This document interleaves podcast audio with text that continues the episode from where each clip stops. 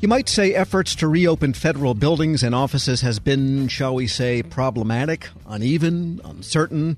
Well, somebody had to organize all of the considerations and best practices for getting back to the sanitized water cooler and wiped down communal coffee pot. Yep, it's the Government Accountability Office. Joining me with highlights, the Managing Director for Strategic Issues, Chris Mihm. And Chris, top line, what should agencies be doing right now that so many places are in phase two, yet other places are moving back to phase one? It's kind of a mixed bag out there geographically it's a pleasure to be with you again, Tom. Is that uh, I guess the, the top line issue here is that agencies need to be looking at a very local level at the science and determining their, their reentry decisions based on that. There needs to be continuous two way communication with their employees both in which the agency is telling the employees and keeping them informed about what's happening and why, but also listening to employee concerns. This is the two way aspect and taking those into its plans for, for reentry as well. So it's local science, driving reentry decisions and listening to employees and communicating with employees. That's the key in our view.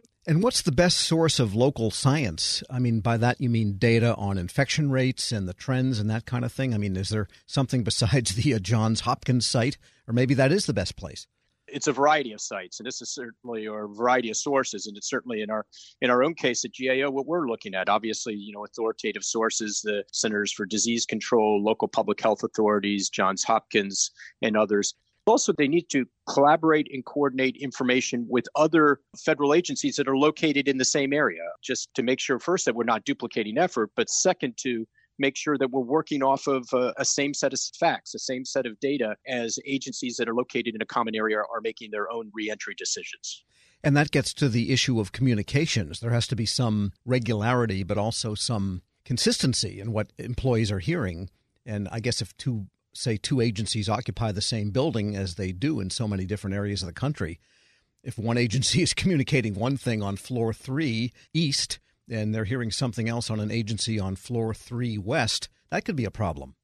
Oh, absolutely. And, and that, that could be a huge concern. I mean, it's things as simple as what are our masking protocols? Things as simple as have your temperature taken when you come into work. Do you ask employees to please take your temperature before you come into work at home? Do you say, hey, if you're, you know, whatever, you know, if you're feeling sick, you know, then you may want to take your temperature. All of those can lead to real differences in how employees approach work, how work approaches the, the employees. And people reasonably want consistency, or at least when there's differences among agencies, having confidence that those are differences based on considerations of agency mission and programs rather than just people making decisions differently just because different people were involved.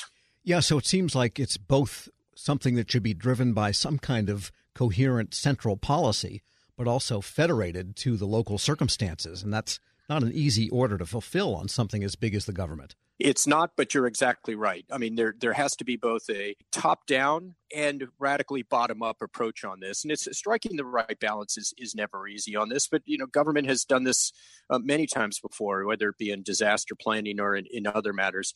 We need to have shared communication, shared sense of guidance and perspective that comes from you know from the the general federal level, while understanding that there may be differences, or rather there will be differences in how it looks and how it gets implemented down at, at the local local level. And there needs to be information sharing that takes place not just at the local level, but also at the headquarters level um, and across government so that we can all know what types of decisions are being made based on what science and make sure that employees are being involved and informed. We're speaking with Chris Mihm, Managing Director for Strategic Issues at the Government Accountability Office. And then there are some hard logistics issues, too, like I've heard from different agencies that one can call up Grainger or one of these supply companies and fill their coffers with masks and sanitizer, and others somehow the procurement regulations seem to get in the way and they can't get the same stuff from the same supplier. How is that all going, and what's your best advice there? the aspect that we talked about in, and have been tracking most closely is that is the, the Census Bureau as they reentry or reopen for large field operations they have made sure that their employees will have the masks, have the hand sanitizers, have all the various PPE that they needed. And they did a huge procurement on that.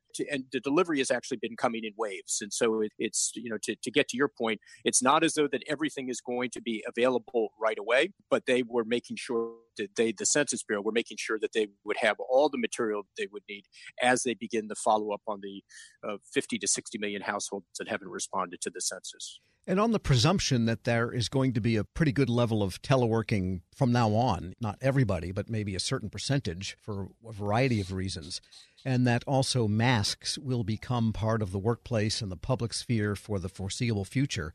Do you recommend that agencies maybe supply those disposable masks? And the reason I ask that is if someone uses the same owned mask day after day, they could be walking in with a bacteria soaked piece of thing across their face as opposed to just getting a brand new one and throwing it out when they leave that's certainly one of the decisions that agencies need to make. And when we talk about the importance of coordination down at a local level, that's exactly one of those issues that we wouldn't want one agency where you're mentioning kind of floor three and floor three west, where you have one agency that is making sure that their people all have the mask.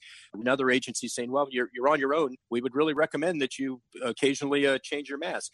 Those different decisions lead to confusion, lead to understandable anxiety among employees that we shouldn't have those those differences. Those are the types of things that agencies can work out ahead of time so that working together that they have a common message and common approach. All right, and any other key practices? That's uh, you know to use a good GAO phrase. Well, I think one of the things in, in searching for silver linings and in very dark times is that for many agencies, they have found that telework works. And as we go forward, what we're urging them to do is look at the lessons learned, positive, and if it's you know hasn't been seamless, to look at the problems that they've had as an opportunity to expand telework and to keep telework in place as we get back to whatever normal will look like in a COVID world. Got it. And just out of curiosity, what about GAO itself? What what does it look like for your office reopening plans? I mean, it's pretty centralized but it seems like a lot of people are still teleworking. Yeah, we're all teleworking. And for us, you know, we were very fortunate that we were pretty much a high telework agency ahead of time, you know, and, and we have a, a field structure, 11 field offices. And I know when I called my colleagues, this is months ago, when I would call my colleagues to talk to them in a field office, I wouldn't know where they were physically sitting at that moment, whether they were in an office or teleworking at home. And frankly, I don't care because they're, they're doing the work and, and fulfilling the mission. And so for us, I would expect that it would be months rather than weeks before we're back to to any sort of uh, reentry. Uh, but it, I keep using the term reentry because we, we, never closed, and like a lot of the rest of the federal government, we've kept working and kept do, doing our reports on behalf of the Congress. And finally, the agencies did do a lot of effort, those that didn't have a robust telework and remote access technology structure in place before all of this. Now that they have it, is there any backfilling and standardization or any kind of efforts they have to do to keep this capability going at some reasonable cost and reasonable way to manage? That's one of the things that we urge agencies to do now is to do an assessment of you know, how their telework is is working. And did they have the technology in place that can withstand you know peak usage from people from their employees during the uh, during the day? Um, did they have the bandwidth that would, would do that?